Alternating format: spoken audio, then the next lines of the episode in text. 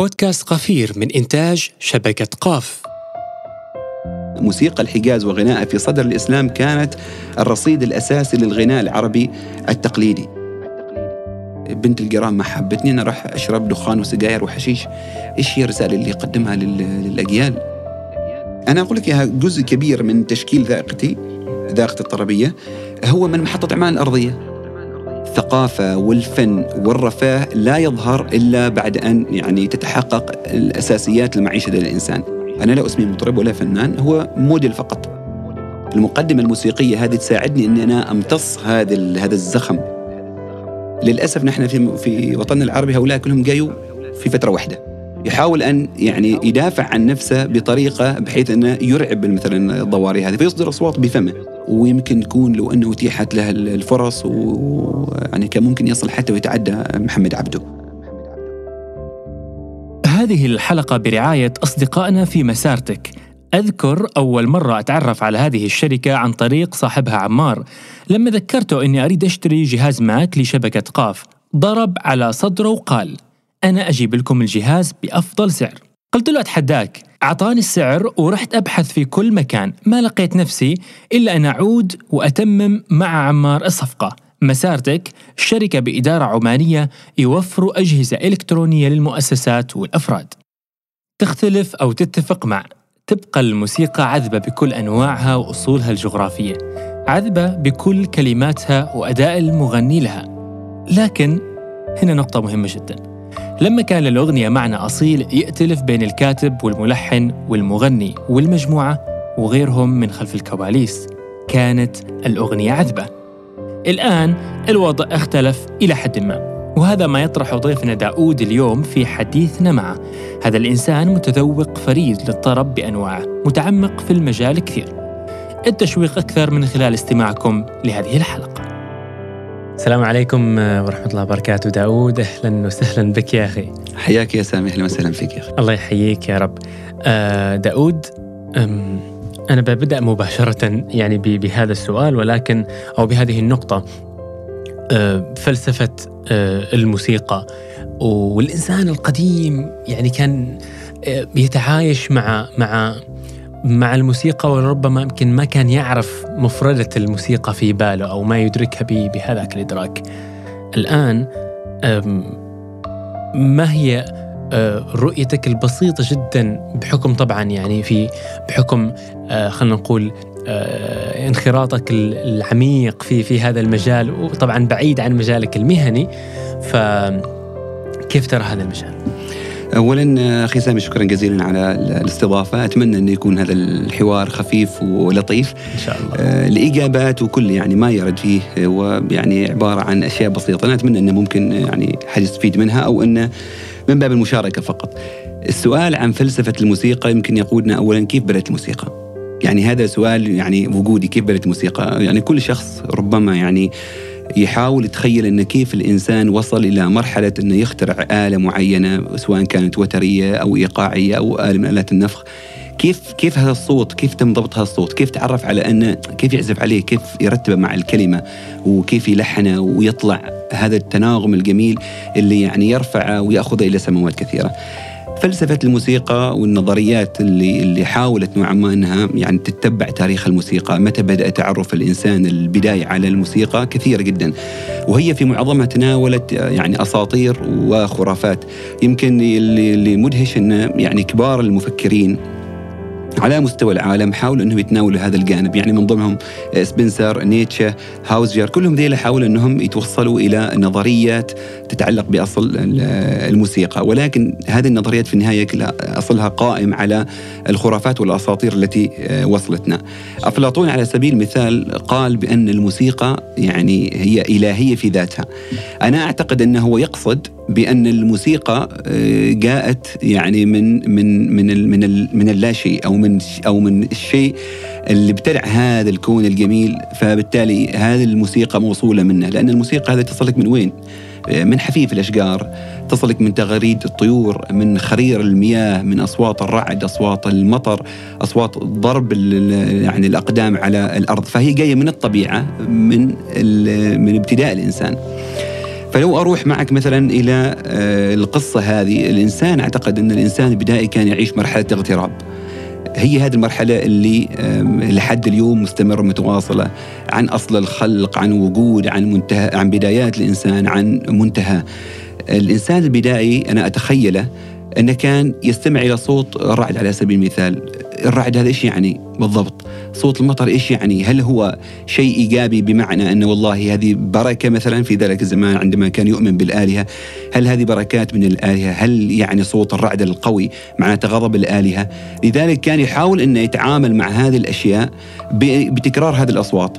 وفي حالات الصيد على سبيل المثال يعني والعيش في في الغابات أو في الصحاري والسهول والجبال عندما يلتقي بالضواري يحاول أن يعني يدافع عن نفسه بطريقة بحيث أنه يرعب مثلا الضواري هذه فيصدر أصوات بفمه خاصة أنه يستمع أيضا إلى الحيوانات الأخرى مثلا أو الضواري والوحوش وهي يعني تصدر هذه الأصوات لتخيفه. فهو كردة فعل منه يحاول أيضا أن يصدر هذا النوع من آه، الأصوات. آه، أيضا لو جينا إلى مسألة أخرى الإنسان البدائي كان يتعرض إلى كثير من الأمراض. ويعني واحدة من الطرق التي كان يظن أن يقوم فيها بعلاج المريض أن يصدر أصوات معينة. لذلك كثير الآن مثلا آه، كثير من الرقصات التي توجد مثلا عند القبائل الإفريقية هي قائمة في المقام الأول على شيئين مهمين. على النار وقائمة على الأصوات. آه، محاولة ربما لطرد الشر طرد السحر محاول للتداوي آه، الوقت مع. فعلى سبيل المثال كان يحاول أن يستعيض مثلا عن آه، أن يقوم بشرب الماء مثلا من الجدول أو من البحيرة بيده اخترع الإناء والكوب أيوة. والفنجان استخدمه. أيضا آه، مسألة التجديف كان مثلا كانوا يجدف بيديه بعدين اخترع اللي هي المقداف. فمن هنا بدأ استخدام أو يعني إنه يأخذ من الطبيعة ما وجد لكي يقوم بإصدار هذه الأصوات. على سبيل المثال الآلات الإيقاعية هي تعتبر الأقدم من ناحية الآلات من بين الآلات الوترية والإلات والآلات النفخية. ابتكر هذه الآلات لي يعني تؤدي غرض الإيقاع من الطبيعة، آلات النفخ على سبيل المثال أول ما استخدمها كان استخدم القواقع والعظام. بدليل أن يعني لحد اليوم نحن معنا مثلا في الفنون الشعبية يستخدموا آلة يسموها البرغوم. هي عبارة عن قرن الوعل. وفي أيضا بعض الفنون اللي هي فنون الساحل يستخدموا القواقع قواقع أو أصداف كبيرة تصدر أيضا بعض الأصوات.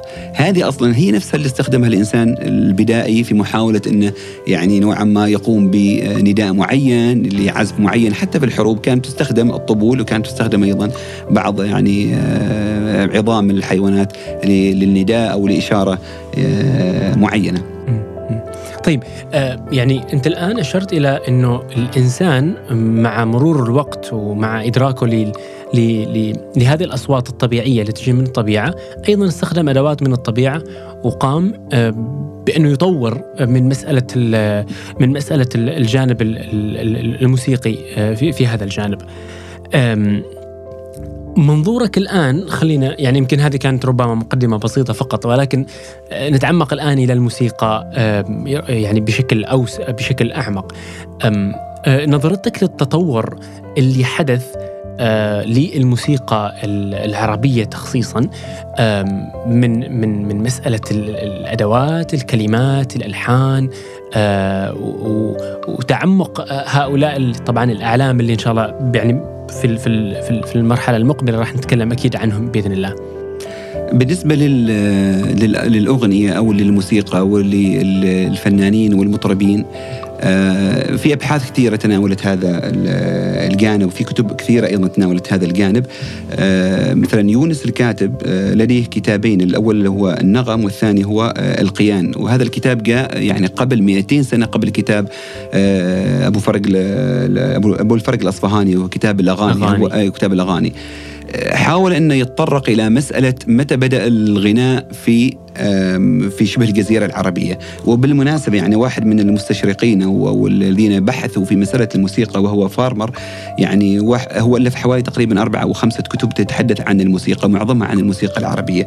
أه، كتاب مثل الموسيقى العربية وآلاتها أيضا التأثير العربي على النظرية الموسيقية. قال عبارة معينة أنا أقتبسها يقول فيها أن موسيقى الحجاز وغنائها في صدر الإسلام كانت الرصيد الأساسي للغناء العربي التقليدي. يعني هذا شيء غريب أنه في مسألة والله أن الغناء لا أقول تأسيسه ولكن ربما بالنسبة للباحثين يعني ظهر أو أو من من الجزيرة العربية. فأقدم مغني يعني تناولته اللي هي النظريات أو الكتب المعنية في هذا الجانب مغني اسمه طويس وظهر في عهد عثمان بن آه، عفان. ولكن الغناء آه، بالصورة التي متعارف عليها والتي ربما يعني أظهرتها الكثير من الكتب أو الروايات أو الأفلام والمسلسلات التي حاولت أنها تقرب تلك الفترة نقدر نقول أن آه، ظهر بشكل كبير في عهد الدولة الأموية ولكن لم يكتمل. هذا أيضا واحدة من الاقتباسات يعني التي ذكرت في واحدة من الكتب أن صناعة الغناء اكتملت أيام آه، بني العباس. هذه كما أشار إليها ابن خلدون في في المقدمة. عموما هذا طويس ظهر في عهد عثمان بن عفان وبعد ما جاءت الخلافة الأموية. هو بشكل عام الثقافة والفن والرفاه لا يظهر إلا بعد أن يعني تتحقق الأساسيات المعيشة للإنسان. في عهد الدولة الأموية ويعني وانتشرت الدولة الأموية واتسعت أصبح استجذاب المغنين والفنانين والمطربين والموسيقيين واحدة من أوجه الرفاه. فاستجلبوهم الخلفاء لديهم وقربوهم. هذا أوجد لك يعني حركة موسيقية كبيرة. ظهر في عهد الدولة العباسية أيضا إبراهيم الموصلي. ظهر أيضا ابنه بعد ذلك إسحاق الموصلي آه، ظهر زرياب فترة أيضا في الدولة العباسية ومن ثم ارتحل إلى آه، بلاد الأندلس. وفي بلاد الأندلس يعني ينسب إليه لحد اليوم يعني في قرطبة على ما أظن أو في غرناطة في يوجد تمثال لزرياب يعني تكريما أو خلينا نقول يعني استشهادا وتدليلا على الدور اللي قام به زرياب في مسألة اللي هو الموسيقى. وكثير من من الحضارة يعني الأوروبية الموسيقى الأوروبية زرياب له دور كبير يعني في مسألة نظمها. وكثير من الموسيقيين أيضا أخذوا من زرياب فما فقط أن يعني المغنين العرب ما اثروا فقط اللي هو الحياة أو الحياة الموسيقية الغنائية العربية بل اثروا أيضا حتى على الحضارات الغربية وتأثروا آه، تأثرت آه، فيهم. بالضبط. هو هو كثير من آه، يعني خلينا نقول الموسيقى الغربية تأثرت بكثير من من أعلام الموسيقى الشرقية أو الموسيقى العربية. وحتى في تطور الموسيقى يعني الغربية كان لها تأثير أو تأثر من خلال الموسيقى العربية. الآن يعني يعني يبدر إلى أو خلينا نقول إلى في في, في بالي كذا سؤال بشكل أعمق. ليش كل هذه التحزبية مع كل هذا التوسع آه في في يعني في في الجانب الموسيقي والجانب الغنائي أو الطربي خلينا نقول؟ في هذه التحزبات اللي جالسة تشغل بال كثير من من الأشخاص. والله أنا ما أسمع إلا لفلان أو ما أسمع إلا للدولة الفلانية أو مطربي الدولة الفلانية وهكذا. وهذا بحد ذاته أيضا يجذبنا إلى نقطة آه، كنا قد تناقشناها وهي مسألة إنه المغني نفسه يروج عن البلدة نفسها بمكان وجوده يعني. مسألة التحزبية في الفن أنا أشوف أن اللي تذوق الفن يجب أن يتخلص واحدة من من أساسيات أو خلينا نقول واحدة من الأشياء السلبية في كل نفس بشرية. آه، الحسد الحقد وأيضا هذه التحزبية والتعصب. آه، صاحب الفن ومن يتذوق الفن ما عنده تعصب. يستمع مثلا على سبيل المثال لمغنين من الشام يستمع إلى مغنين من المغرب العربي يستمع أيضا إلى موسيقى ربما موسيقى قبلية وأنا مغرم جدا بالموسيقى القبلية الصينية. جميلة. يعني هذا تدخلك في عوالم كثيرة من يعني من التأمل والاسترخاء. فما أعتقد أن اللي عنده يعني هذا التذوق وما قادر انه يعني يتخلص من هذه مسألة التعصب. آه، ربما شوي نوعا ما القومية أو خلينا نقول آه، هذه الوطنية الزايدة الواحد خليه يتعنصر أو انه يتعصب باتجاه مثلا فنان آه، أو مطرب معين. ولكن أعتقد أن المتذوق الحقيقي للفن وللطرب هو يعني يهيم مع كل شيء جميل سواء كانت أغنية أو مقطوعة موسيقية من أين كان مصدرها شرقية شرقيه أو آه، أو غربية. جميل. طيب. الطرب العربي يشغلك كثير جدا. أنا أنتظرك تصل إلى هذه النقطة. أيوه. هذه هذه النقطة اللي أنت هي يعني خلينا نقول آه، سماواتك اللي تبحر فيها يعني. آه، خبرنا عن الطرب العربي. أنا طبعا سامي يعني آه، أنا بس متذوق فقط. يعني لست بدارس له ولا متعمق فيه بالصورة التي يعني بالصورة الأكاديمية ولكن فقط أنا متذوق له يعني. هو هذا التذوق قد يكون أعمق من الشخص ترى اللي اللي درس في في في هذا المجال. أحيانا المهتم وصاحب آه، يعني التذوق يمكن يكون ما في نظرته أعمق عن الدارس الأكاديمي. بالضبط ويصل إلى حالة انسجام مع اللي اللي اللي اللي يعشقها طبعا من من هذه المتعة يعني. بالنسبة للموسيقى الشرقية وللطرب العربي آه، كبداية أنا أفضل أن خلينا نقول نأخذ يعني خطوة بخطوة. نتكلم عن مثلا الأغنية الطربية. يعني نسمع عن الأغنية الطربية. متى أقدر أصنف هذه أغنية طربية هذه أغنية شبابية أو هذه أغنية سريعة؟ الأغنية الطربية ما وجد لها تعريف متعارف عليه وتم الاتفاق. عليه.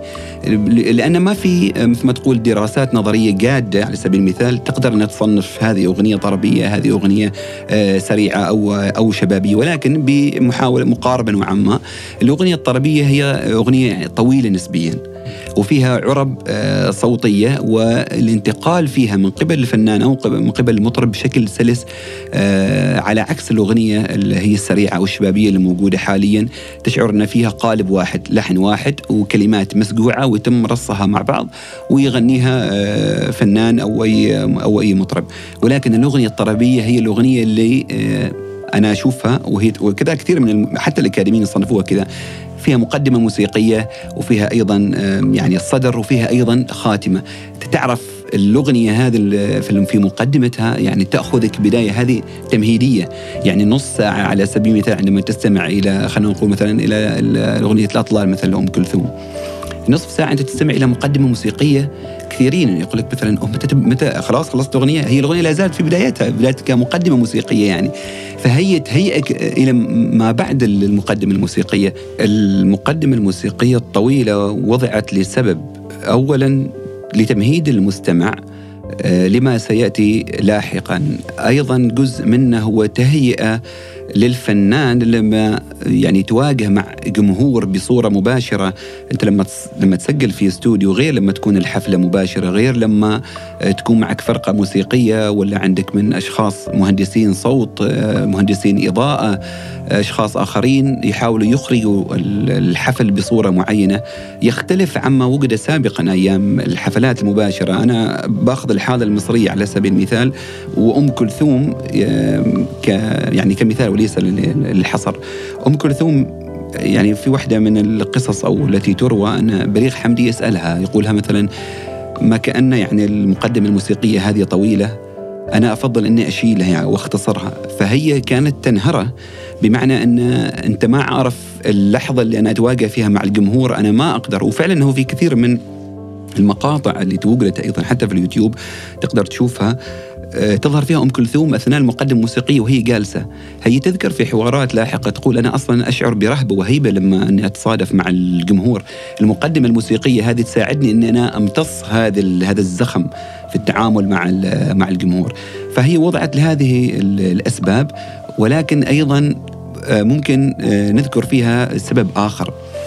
الفترة التي وجدت فيها أم كلثوم وجد فيها عمالقة الملحنين الذين كانوا يتنافسوا في التأليف الموسيقي. كان في كان في سباق فعلا يعني بين مثلا رياض الصنباطي بين القصبجي مثلا ومحمد عبد الوهاب بليغ حمدي محمد فوزي بيرم التونسي. هؤلاء كلهم كانوا في فترة واحدة. كان في تسابق من يتفنن في المقدمة الموسيقية. ف فلذلك نجد مقدمات موسيقية هي يعني تأخذ اليوم يعني مقدمة موسيقية واحدة على سبيل المثال أم كلثوم تأخذ تاريخ فنانين موجودين الآن اليوم على على على الساحة أو الذين اندثروا خاصة الجيل اللي جاء بعد التسعين على سبيل المثال. فالمقدمة الموسيقية كانت جدا مهمة ولذلك اللي عنده حس سمعي يتفنن بهذا بالتنقل بين الآلات الموسيقية وبين الجمل الموسيقية ما يراها يعني مملة. ولكن أنا أعتقد يعني أن الواحد لما يصل إلى سن معين الشباب على سبيل المثال عندما يصل إلى سن معينة يبدأ في آه، تذوق الموسيقى هذه ويبدأ بالتالي لما ينظر إلى نفسه ويرجع بالذاكرة إلى الخلف يقول أنا كيف مثلا كنت إني أتذمر وأنا أستمع إلى هذه المقدمة الموسيقية. طيب جميل جدا هذه النقطة آه لكن آه يعني كمقدمة موسيقية أيضا تحس إنه آه جالسة هي المستمع نفسيا تعرف يعني هم يستخدموا آه وتريات وآلات آه مختلفة تماما آه وربما إيقاعية أو حتى ممكن آه، في في بعضهم يعني يستخدم العود أو غيره فينقلك من من خلينا نقول من مقام إلى مقام إلى مقام هو فقط جالس يهيئك للمرحلة الجاية أو المرحلة اللاحقة من من نفس الأغنية نفسها الطربية. فشعوريا آه، أتوقع أنه فعلا جالسة تبعث بحاجة داخل آه، خلجات الشخص نفسه وهو يستمع.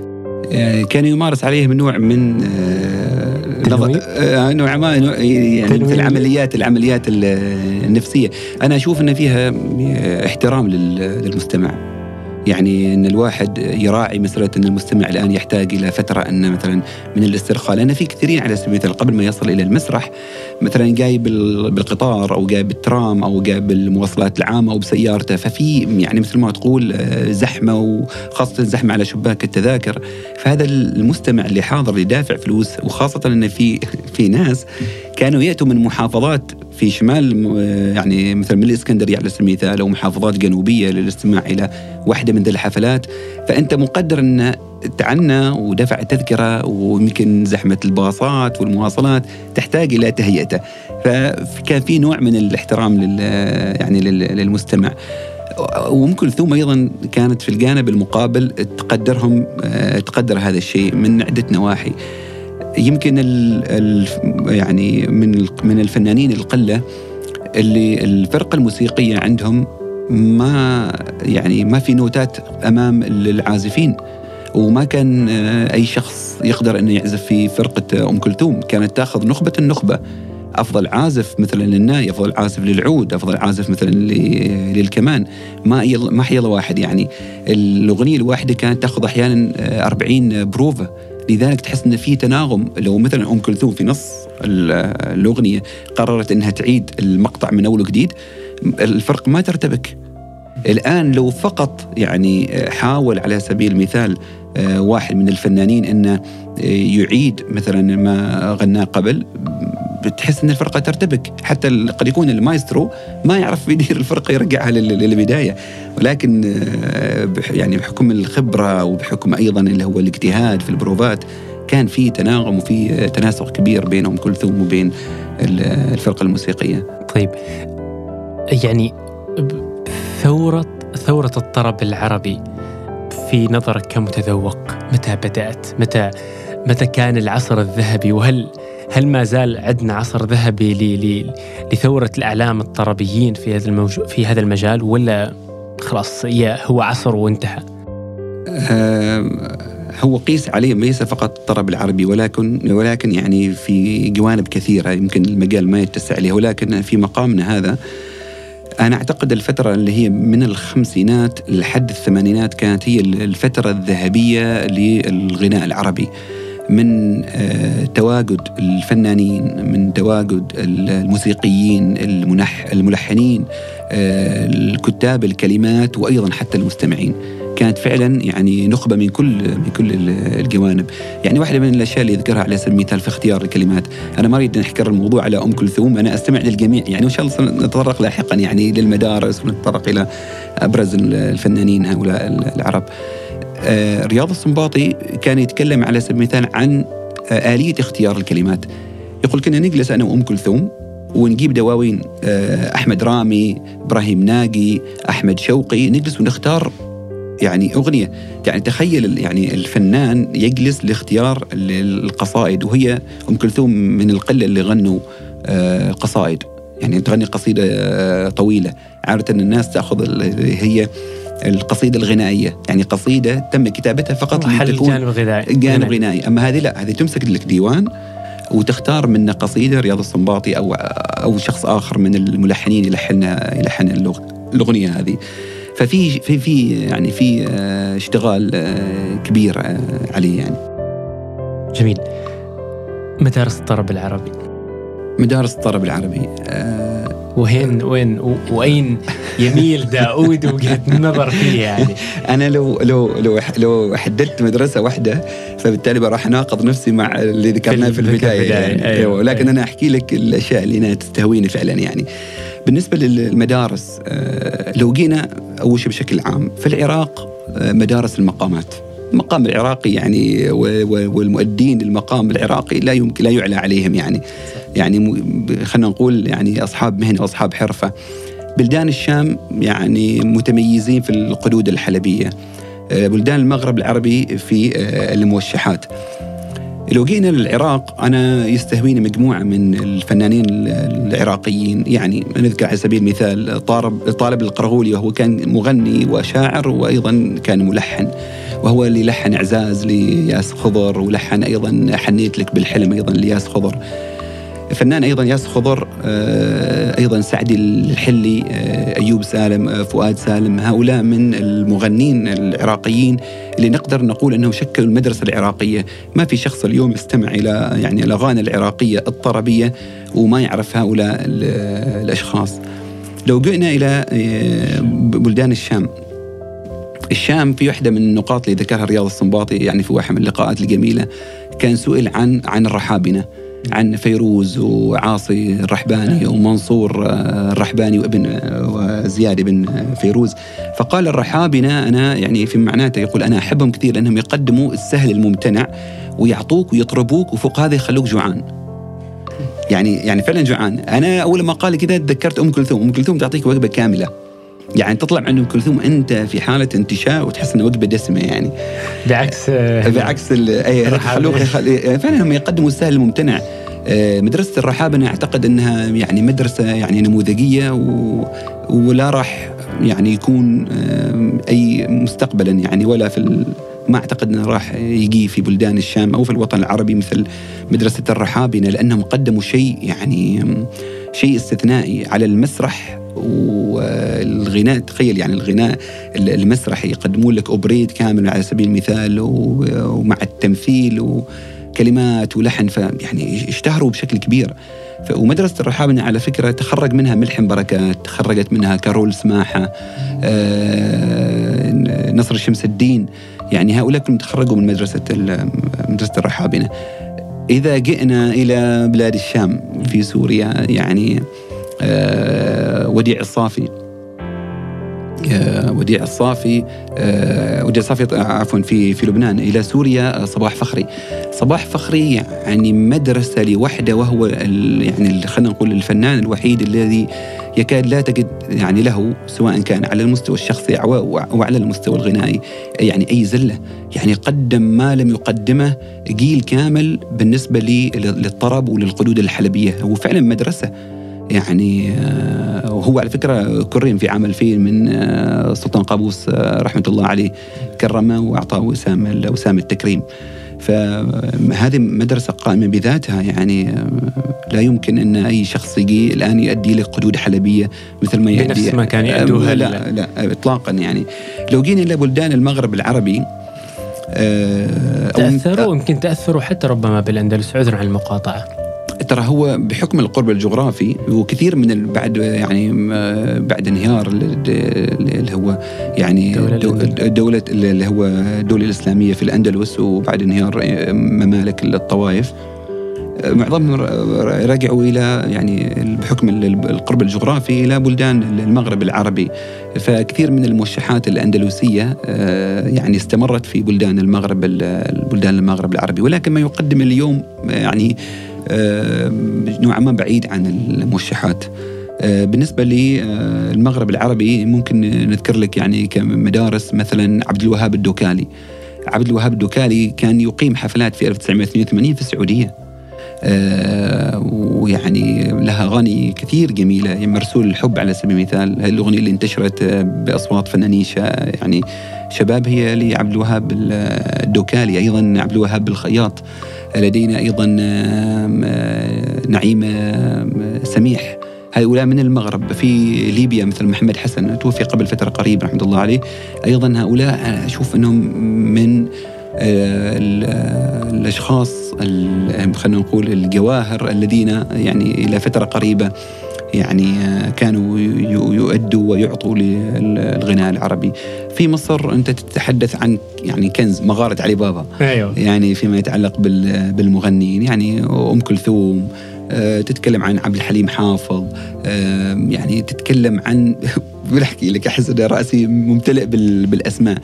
لدرجة انه يعني فيه آه، فنانين في مصر تخيل يعني في تلك الفترة يعني بين الخمسينات ولحد الثمانينات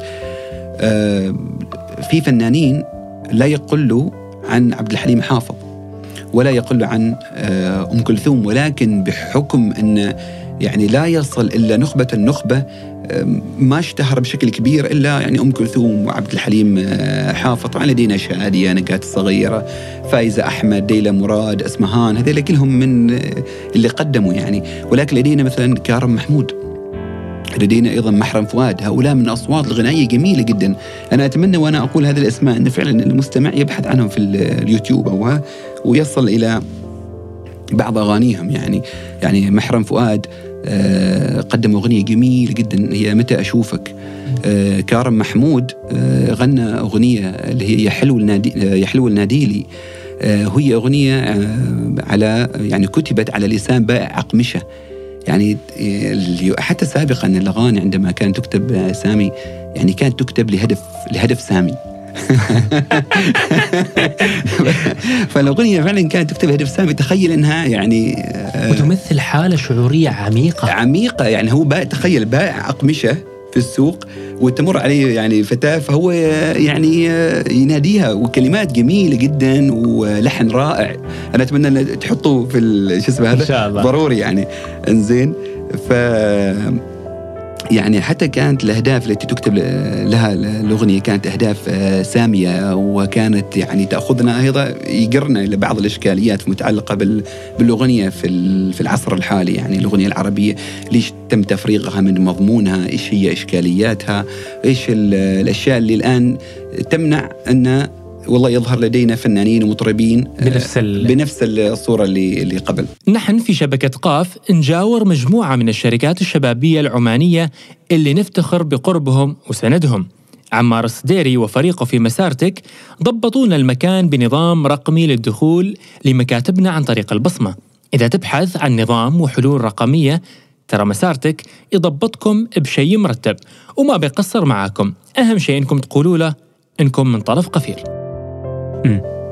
طيب آه طيب نكمل على نفس النقطة قبل ما آه، يعني ممكن إنه ننهيها نكمل على إنه آه، طبعا أنت ذكرت الشام ومصر والمغرب وكذا الآن على الخليج مم.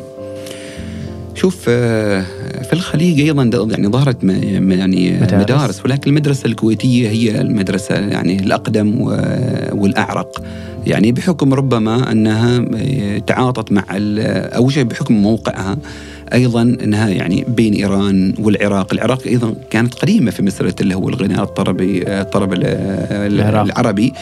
فأعتقد إن الكويتيين تأثروا بحكم القرب يعني. الجغرافي. الحكم نعم القرب الجغرافي. يعني كثيرين ظهروا عايشة المرطة قديمة جدا. آه، حتى ظهر ملحنات من النساء ليلى عبد العزيز لحنت. آه، أيضا آه، عوض الدوخي شادي الخليج. هؤلاء من اقامات يعني خليجية كويتية. قدموا أغنية طربية. عوض الدوخي يعني كان كان شبيه في ادائه بمحمد عبد محمد عبد الوهاب. فهي شوف إن المدرسة الكويتية كانت هي المدرسة يعني فعلا العريقة. آه، أيضا لديهم طبعا من المتأخرين فنانين كبار يعني عبد الكريم عبد القادر وغيرهم. آه، المدرسة السعودية أيضا يعني قدمت. قدمت يعني فنانين كبار يعني بخلاف محمد عبده مثلا أشهرهم هذا طلال المداح مثلا. طلال المداح يعني آه، لو أمهله, أمهله القدر يستمر يمكن في عطاء أكثر حتى من محمد عبده يعني طلال مداح متكامل يكتب ويلحن ويغني. ف... وفنان فعلا متكامل وتشعر فيه كأنه نسخة من فنانين وتأثر ربما أيضا حتى مع عباد الجوهر عباد الجوهر طبعا يعني إيه ابتسام لطفي يعني ابتسام لطفي حتى يعني الكثيرين استغربوا إنها اختفت. أيضا اختفت فترة من فترات عزيزة جلالي مثلا الفنانة العربية اختفت فترة اعتزلت ورجعت مؤخرا يعني. آه، بدات يعني, يعني مثلا تقول في بعض الجلسات الخاصة وكذا ولكن في كثيرين سبحان الله بحكم ربما ظروف شخصية بحكم أشياء كثيرة يعني يمروا بهم في حياتهم يضطروا على أنهم يعني يعتزلوا. صحيح وربما يمكن حتى الشعبية الآن الأوسع يعني بين محمد عبد وطلال مداح آه، عبد الكريم عبد القادر عباد الجوهر آه، يعني بين بين بين هذه المسميات تجد إنه فعلا الناس تستمع إليهم بشكل آه، كثير جدا خاصة فيما يتعلق في الخليج. لكن قبل أن نصل إلى عمان طبعا آه، لماذا وصلت الأغنية بهذا المضمون في الفترة الحالية؟ يعني إذا نتكلم عن قوة الكلمات إذا نتكلم عن آه، ربما الأداء إذا نتكلم عن حتى تذوق المستمع لمثل هذه المقطوعات اختلف تماما. إشكالية الأغنية العربية أنا أعتقد هذاك الجيل ما راح يتكرر. أنت في كل مجال يظهر لك على كل مئة عام شخص واحد سواء كان في مجال الفن مجال كرة القدم مجالات السياسة كل مجالات يعني يظهر واحد فعلا فلتة زمانه مثل ما يقولوا. للأسف نحن في في وطننا العربي هؤلاء كلهم جايوا في فترة واحدة. واحدة. فترة واحدة. صح صح. زين. فأعتقد الإشكاليات ممكن لو جئنا مثلا اولا إلى الفنان، أنا أعتقد أن الفنان يعني عنده سوء فهم أو أنه ما قادر يفهم دوره الحضاري في مسألة والرسالة اللي هو يحملها للأجيال، يعني سابقا آه، الأغاني مثلا اللي كانت تطرح سابقا اللي الفنان يختارها يتقدم بها إلى الجمهور كانت أغاني تحمل في داخلها وفي مضامينها. يعني مفاهيم الحب والأمل والتفاؤل وحب الجميع. يعني يعني سيد مكاوي على سبيل المثال يعني قدم لك آه، أغاني جميلة بس على أساس إنه دخل في في مقارنة مثلا. سيد مكاوي مثلا آه، أغنى آه، يعني أغنية حلوين من يومنا والله. يعني واحدة من الأغاني الجميلة اللي فيها فرائحية وتحببك في الناس تحب حتى لو كنت مضايق تحس نفسك أنك تحب الجميع. نستمع اليوم إلى أغنية يقدمها فنان اسمه شاكوش. آه، يغنيك أغنية يقول فيها في معناتها يعني أن بنت الجيران ما حبتني أنا راح أشرب دخان وسجاير وحشيش. إيش هي الرسالة اللي يقدمها للأجيال؟ آه، بينما الرسالة اللي يقدمها الطرف الآخر هي رسالة سامية. لذلك قلنا أن الفنان فعلا ما فهم دوره آه، الحضاري. بالنسبة للكتاب سابقا تكلمنا كيف أن أم كلثوم يعني تتصفح دواوين كبار الشعراء في تلك الفترة لتنتقي ما توصلها إلى إلى المستمعين إلى الجمهور. اليوم الكتاب للأسف يعني آه، مثل ما تقول خلينا أقول هذا المصطلح دق عنق الكلمة. يعني أكبر الكلمة أنه يدخلها في قالب غنائي معين بسقع معين ويؤديها أي شخص بدون ما يكون فيه يعني أي رسالة خلفها بدون ما أصلا تكتب بسبب. سابقا. ما راح ما كانت تكتب القصيدة بس كذا والله أنا أكتب. لا في في هدف هدف. كتبت لسبب سواء كان عاطفي إنساني أخلاقي اللي يكون. لكن اليوم اللي أصبح إن الشاعر أو الكاتب يعني يجبر الكلمة يطوعها على أساس إنها تتناسب السقع اللي باغنا مثلا الفنان الفلاني. بالنسبة للمطربين اليوم أيضا حتى آلية انتقائهم اصبح ينتقوا على الشكل. أصبح يريدوا المنتجين الشركات الإنتاج الكبيرة تريد تحقق العائد المادي بأسرع وقت. فتشوف لك واحد آه، مطرب أنا لا اسمي مطرب ولا فنان هو موديل فقط. هو عارض آه، تستعرض تستعرض فيه. وأصبح الانتقال من من بدل ما يكون يعني الشعور والحس والرسالة توجه للأذن اصبحت توجه للنظر. للنظر وللعين. وما يجذب الشباب والمستمعين من ناحية الشكل فقط. شركات الإنتاج أيضا أصبحت اليوم تتجه إلى الربح السريع. لذلك حتى على مستوى المسابقات التي تقام مثلا مردودها ومدخولها من وين؟ مردود مدخولها من التصويت اللي يصير.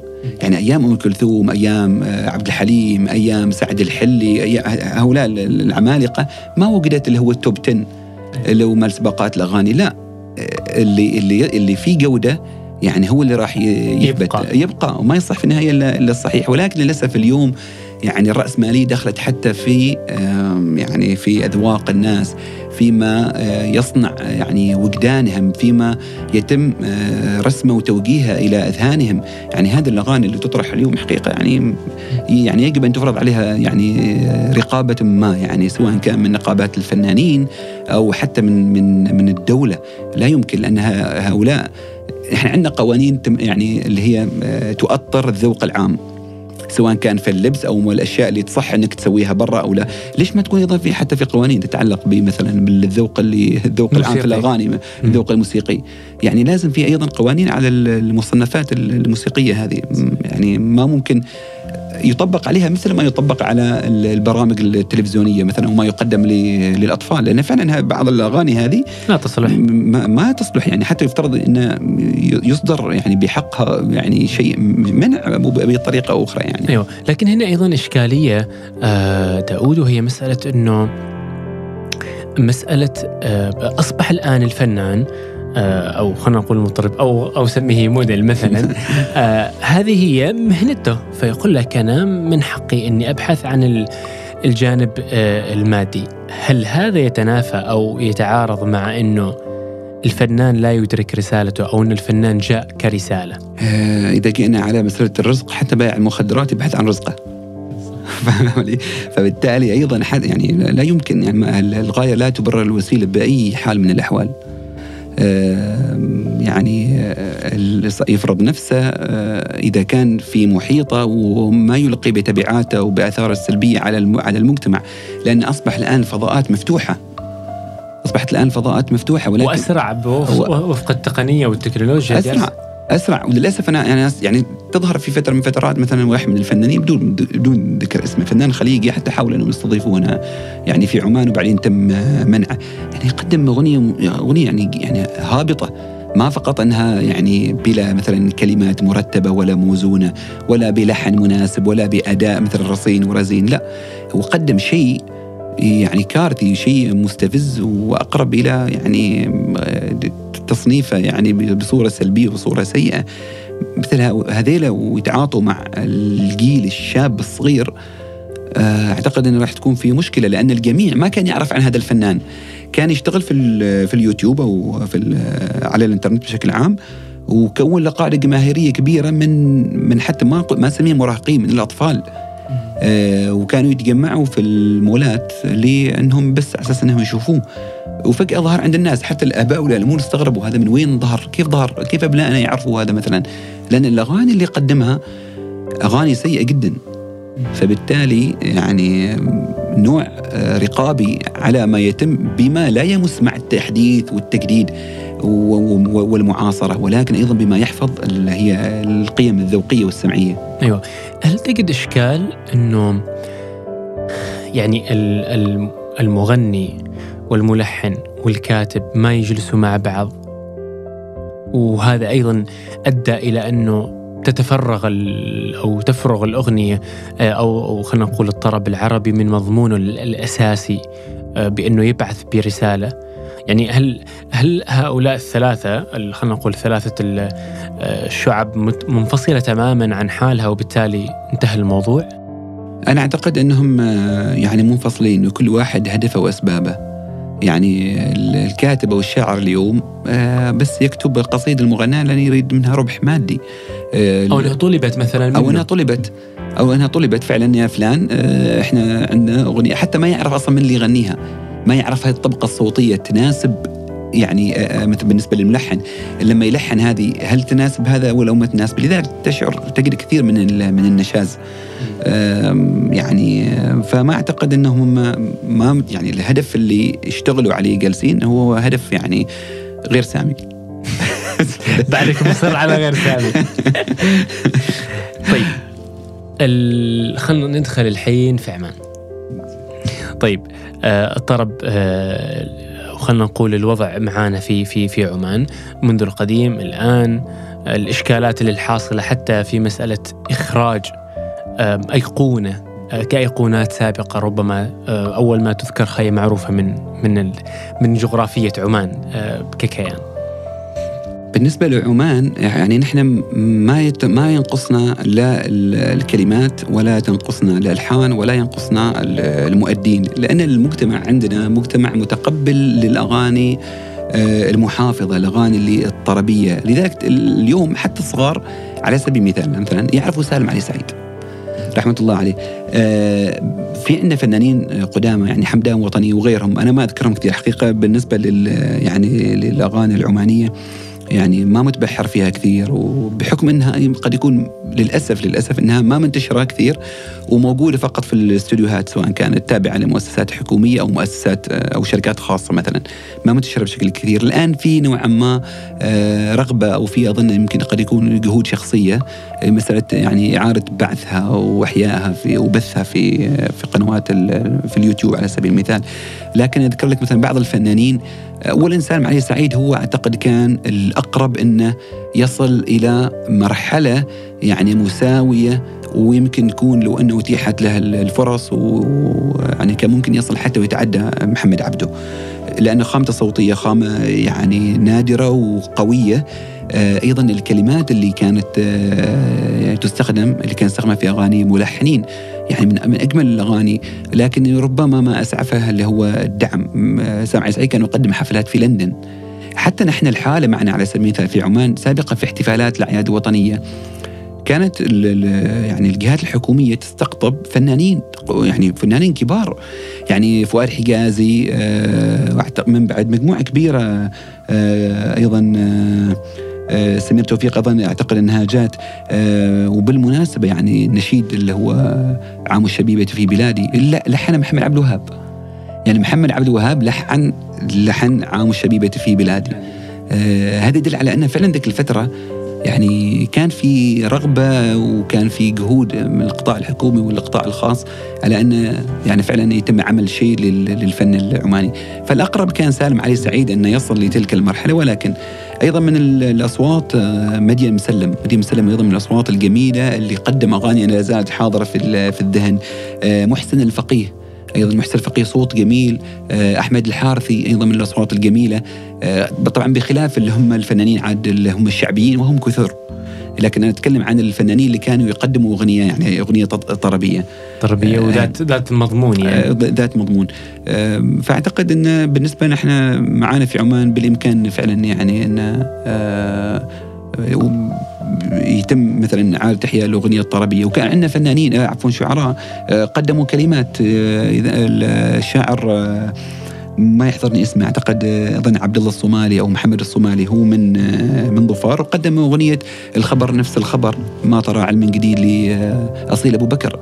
فالكلمه عندنا وهي طبعا أغنية جدا جميلة. آه، يعني ما عنده مشكلة الكلمة مالنا كلمات الشعراء تصل يعني للخارج. آه، لكن اللي أقدر أنه يتم استقطابها للداخل. فتخيل مثلا ذيك الأغنية اللي غناها أصيل أبو بكر آه، يعني وجد لها فنان عماني مثلا يغنيها. فأعتقد كان راح تكون توليفة جميلة وأيضا ترفع من اسم الأغنية العمانية وتوصلها. أيضا طارش قطن أيوة. طبعا يعني الشعراء يعني موجودين. اي طرش أيضا قدم أغنية أعتقد لأبو بكر, بكر سالم. نعم في, آه في في آخر آه، أعوام. أيام أيوه. نعم صحيح. أيوه. صحيح. آه طيب. أنا برجع إلى إلى نقطة وهي مسألة آه أنت ذكرتها مسألة الدعم. آه هل فعلا لإنتاج يعني أو لإخراج أيقونة آه محتاجين فعلا إلى شغل وطني يعني متكامل لإخراج مثل هذه الأيقونة أو إنه يعني ممكن إنه الشخص بنفسه يطلع ويكون هو أيقونة زمانه وخاصة إنه الوسط الحالي أنا أتكلم عن الوسط التقني أو التكنولوجي مساعد على الانتشار بشكل كبير في حال إنه توفرت لديه الكلمات واللحن وإلى آخره. أه بالنسبة للعمل في هذا المجال كان إحنا عندنا اللبنة الأساسية اللي هو مهرجان الأغنية العمانيه نعم مهرجان الأغنية يعني جاب الشعراء وجاب الفنانين وجاب الفرق الموسيقية. ولكن ما يت ما ب... ما يحدث بعد منصة التكريم. الفنان يختفي وما في ما تم في استمرارية. لسبب لأن أعتقد أن اللي صاحب الرسالة يستمر. ولكن اللي ما عنده رسالة وما عنده مبدأ يمشي عليه ما راح يستمر. لذلك تجد كثير منهم تشتتوا في أصقاع الأرض. وفي ناس فنانين بدون ذكر أسماء ما ما قوا من مهرجان الاغنيه العمانية وطلعوا. ولكن سوقوا على أنفسهم. لكن هل يقدموا أغنية طربيه لا. كم من الأغاني اللي تضرب معانا إحنا آه، ترند؟ كم تستمر؟ يعني يعني لو جبت الآن مثلا على على السنة الماضية والأغاني الترند من كثرها على مستوى الوطن العربي ما تذكرها؟ يعني مجموعة كبيرة تضرب لك ترند خمسة أسابيع شهر شهرين ولكن بعدين الناس تنساها. بينما لحد اليوم الناس وحتى الشباب الصغار سبحان الله بس هم ما اتيحت لهم الفرصة لأن أيضا حتى ما يبث ما يبث في الإذاعات يعني هي أغاني سريعة. صح. من ما يعرف أغنية مثلا أنت عمري؟ الآن منتشرة في كثير من الفلاشات أو أو مثلا من التصاميم وفي مقاطع اللي تنتشر في الواتساب. الذائقة بالفطرة تتقبل الشيء الجميل. لأن في النهاية يعني آه، ما ينفع الناس ويبقى. زين فايضا محتاجين إلى مسألة إن يعني تكثيف ال ال هذه الأشياء أو الأغاني اللي تضيف للذائقة السمعية عن طريق الإذاعات. أنا حقيقه يعني يعني ما تستمع. لا والله لا. أنا يمكن أستمع فقط لإذاعتين يعني واحدة خارجية وواحدة إذاعة يعني محلية. لأنك أنت يعني تطلع من جو العمل وتطلع من جو الازدحام تريد تسمع حاجة معينة. والآن بوجود بودكاست يعني آه، تستمع إلى الأغاني الطربية أو إلى هذه الأشياء. لكن فعلا محتاجين إن أذواق الناس يعني ترى أذواق الناس تصنع. يعني أنا أنا تصنع بالإنتاج. تصنع بالانتاج أنا وأيضا ما يبث. أنا أنا أقول لك إياها جزء كبير من تشكيل ذائقتي ذائقة الطربية هو من محطة عمان الأرضية. يعني محطة عمان الأرضية سابقا قبل ما يقدش. من جيل طيبين. تبغى أقول لك أقول لك ما شاء الله عليك. جزء لأن فعلا يعني أغاني كثيرة كانت تجي عن طريق محطة عمان الأرضية كنا نستمع عليها وكنت أحبها. أيضا حتى الكاسيتات اللي كانت في مثلا في سيارة الوالد يعني والله لحد اليوم لحد اليوم أتذكر يعني مواضيعها وأتذكر عناوينها وأعرف الفنانين وأعرف يعني شفت كيف؟ لأن المصدر اللي يجيك منه مصدر نقي. صحيح ما مصدر مشوش ولا مصدر يعني مشوه فأنا أقول صراحة الله يستر من الذائقة اللي راح تجي في الأجيال القادمة إذا استمر هذا السيل يعني من من نوعيات الأغاني اللي اللي تبث يعني. طيب لنفترض على سبيل المثال إنه في شخص يعني بغى يخرج الآن في الفترة الحالية أغنية طربية. أه إيش رأيتك؟ مع وسط كل اللي حوالينا من الأغنية السريعة والشبابية والأغنيات ربما الهابطة ويمكن زينة أو إنها تروح خمس ست أسابيع شهرين ثلاثة بعدين تختفي. هل سينافس الإنتاج الطربي في الفترة الحالية مع هذا؟ ترى مثل ما قلت لك سابقا لما لما يدخل المال في كل شيء يفسد. يدخل مال في كل حاجة يفسد. الآن أنا أقول لك إياها إذا هو صاحب رسالة وفعلا حاب هذا وعنده شغف فيه يقدمه في النهاية راح راح يبقى عندنا على الأقل. يعني أنت لما تجد يعني لأن يهدي الله بك رجل واحد خير خير لك من الحمر النعم. فيستمع إليك شخص واحد وفعلا. يعني لأن إحنا أنا مثلا ليش قلت لك مثلا يعني ربما مثلا توضع لاحقا بعض المقتطفات. ليش؟ لأنك هذه الثقافة تريد تنشرها. لأن الثقافة فيها فيها جمال فيها استمتاع. فتحب توصل لشريحة كبيرة. فإذا هو هذا الشخص فعلا صاحب يعني رسالة وحاب إن هذا العمل والشغف هذا ما يبحث فيه عن المادة. لأن المادة في في الزخم هذا ما أعتقد انه مثل يعني أشبه لك إياها مثل شخص مصر على إنه اليوم يستخدم التليفون الأرضي والشركات العالمية تتنافس الحين على ال 5 G مثلا على الهواتف ال GSM صعب يدخل في منافسة معه ما حد يروح له. صحيح. فاهم علي؟ ولكن التليفون الأرضي يريح. صحيح يبعدك عن أشياء. عن الضوضاء.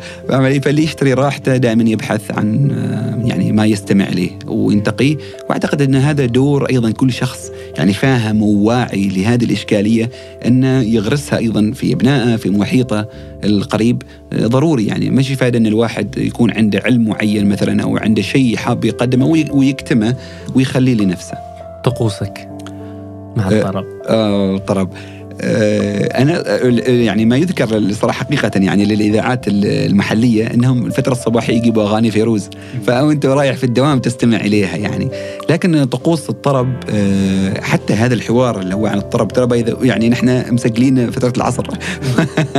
فإذا نتكلم عن الطرب لو كان فترة الليل هذا من بعد المغرب كذا تحس إن الجو مساعد للأغاني الطربية يعني. ما عندي طقوس معينة حقيقة ولكن آه، أكثر ما أستمع إليها وسواء كان في السفر أو آه، في السيارة يعني أكثر أكثر ما أستمع إلى الأغاني الطربية.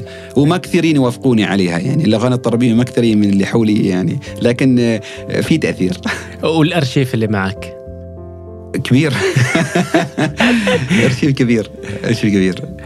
ما ما ما فكرت إنك تحاول بعث هذا الأرشيف بشكل مختلف. آه في واحد من الأصدقاء أنا كتبت تغريدة أه. ذكرت فيها إن آه، لتغريدة لفنان أردني آه، هو يعيد إحياء الأغاني القديمة بصوته. فنان جميل جدا خالد عياد. أو خالد عيد خالد عياد نعم. وعنده أيضا حساب في الإنستغرام وعنده حساب في تويتر. فكنت حطيت تغريدة قل فيها وين هذا الإنسان الجميل من شركات التسويق أو من الإعلام؟ فجاني واحد من الزملاء أذكر اسمه ولا محتاج؟ أذكر. أحمد رمضاني. فجاني أحمد رمضاني قال يا أخي أنت إيش تسوي؟ حرام عليك. يعني باقي هذا الشخص الوحيد يمكن اللي ما افسدته شركات الإنتاج. بتضيع علينا.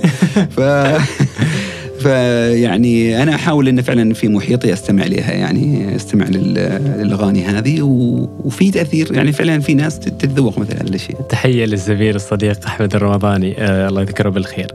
آه داود شكرا جزيلا لك على وقتك. وأعرف ان في الفترة الماضية كنت أنت مشغول يعني لكن ما قصرت يعني شكرا جزيلا لك. جزاك الله خير أخي سامي أنا حقيقة يعني سعيد بالحوار معك وجميل الحوار فعلا أخذنا يعني مثل ما تقول في مسارات عدة يمكن ما كنا رسمين لبعضها ولكن حالات الحديث لما يكون عفوي. بالضبط بالضبط جزاك الله خير شكرا جزيلا لك يا أخي. شكرا جزيلا أخي سامي شكرا. شكرا ترس قفير لأنكم أكملتم الاستماع إلى النهاية. نتمنى أن الحلقة نالت الرضا. تعليقاتكم وملاحظاتكم راح تفيدنا جدا على حساباتنا في شبكات التواصل أو حتى عبر البريد الإلكتروني. وأخيرا ما ننسى أنه نشكر شريكنا الإبداعي درب المجرة.